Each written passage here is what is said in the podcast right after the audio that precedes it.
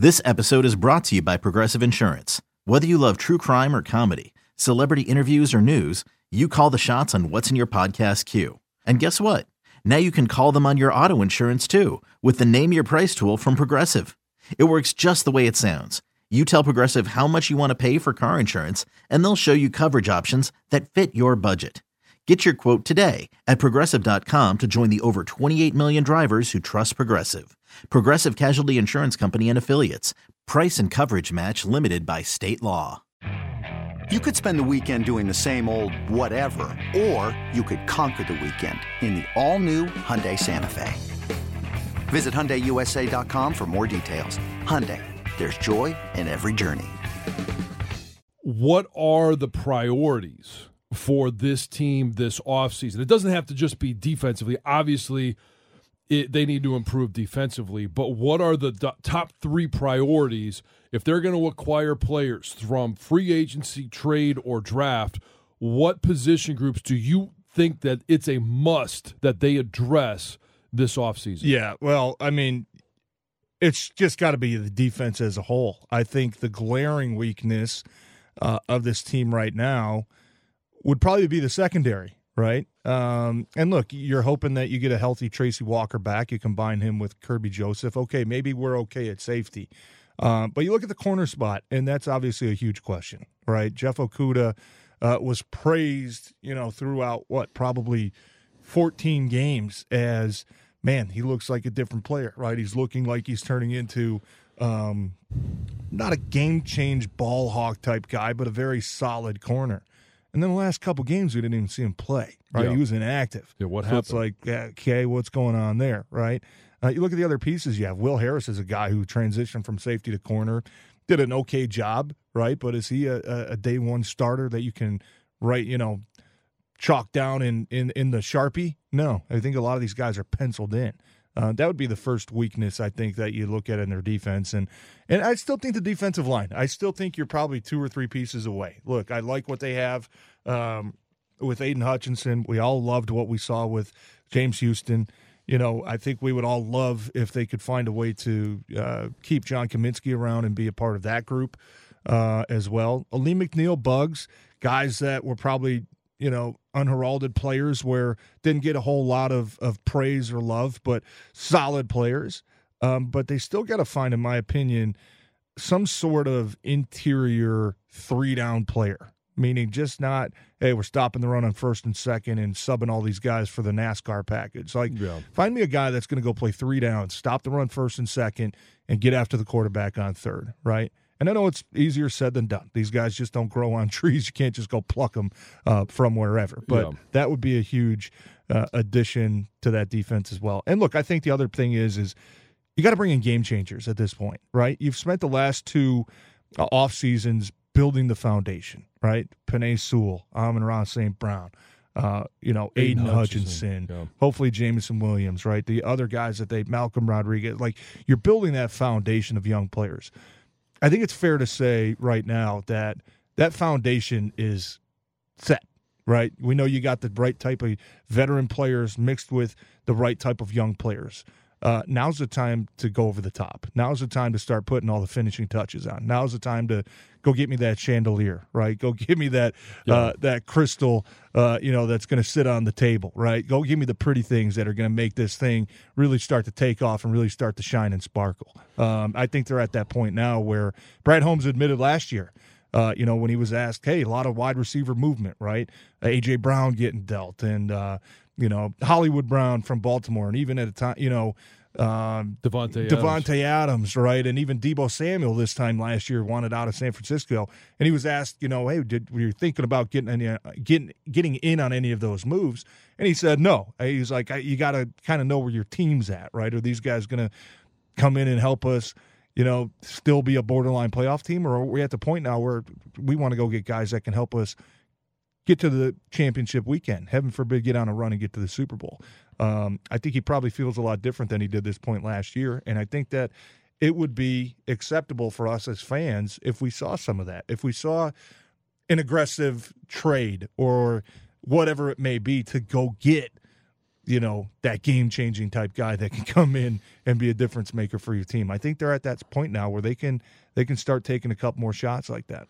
Yeah, and so for me, the priorities aren't that much different. I think the number one priority defensively is in the secondary. And when I think you're probably with me when I say that, it doesn't mean I want them to go use that six number six overall pick uh, on a corner or on a safety. I, I, I still think you've got to take positional value in the draft, but they need to address whether it's in free agency, trade, or uh, the draft. You're going to have to continue to get better in the secondary, especially at the corner position. I I, have thought about it a lot, and I don't want to pick up Jeff Okudah's fifth year. I think you let him play it out, uh, and if he shows improvement, it doesn't mean you can't, you know, give him a contract extension yeah, throughout the year yeah. or re-sign him in free agency next year.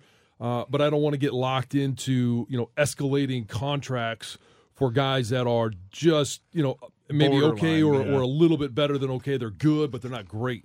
Um, and you know, if you pick up a guy's fifth year contract, now all of a sudden in year six, you know they're not going to take they're not going to want to take a pay cut, and it just puts them on a trajectory that I don't think is is due to Jeff Okudah.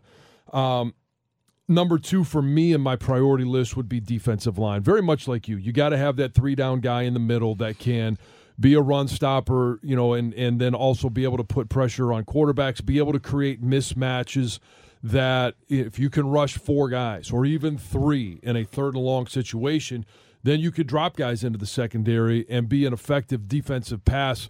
Uh, you know, in in in in a position to defend the pass better. Get ready for the greatest roast of all time the Roast of Tom Brady, a Netflix live event happening May 5th. Hosted by Kevin Hart, the seven time world champion gets his cleats held to the fire by famous friends and frenemies on an unforgettable night where everything is fair game. Tune in on May 5th at 5 p.m. Pacific time for the Roast of Tom Brady, live only on Netflix. with eight guys in coverage. And a lot of people would probably say linebacker, but for me, number three, I'm going to go back to the offensive side and say offensive line.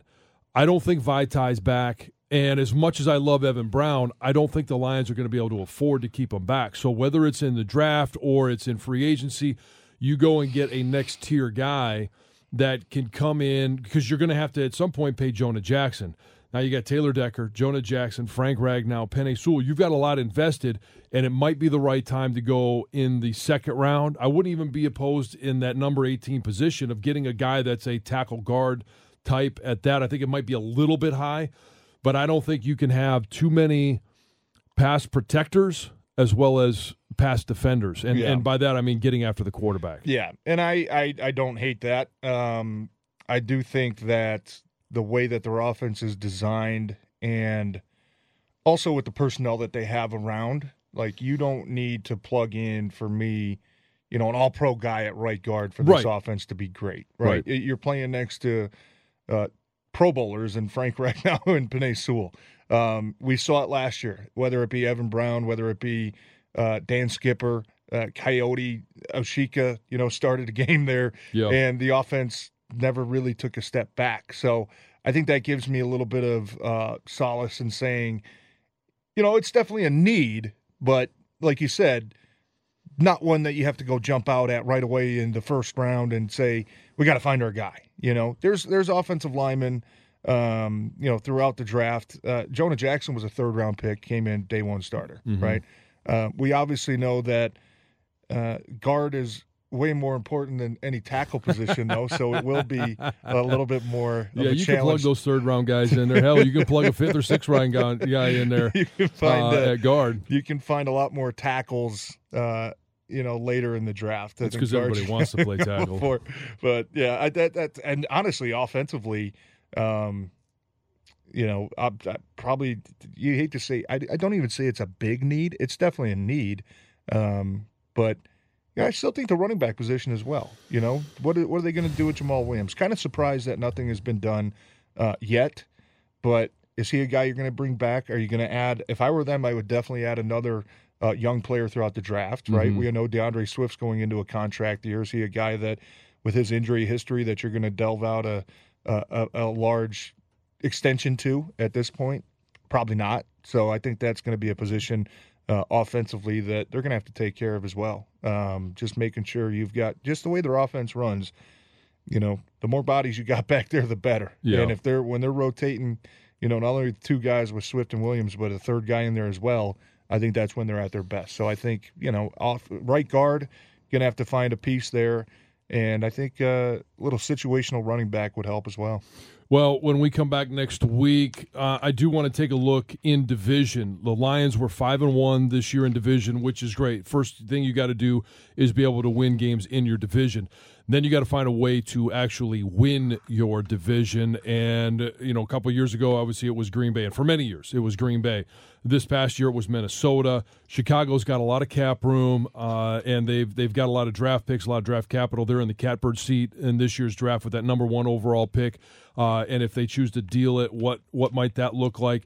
Uh, but we'll take a look at what the division looks like, what we expect to happen at the different uh, uh, you know cities uh, that the Lions uh, will be playing in, as well as you know what happens with the non-division opponents this year, the common opponents that the Lions will have with Green Bay, Minnesota, and Chicago. But we'll get into that next week uh, here on Necessary Roughness.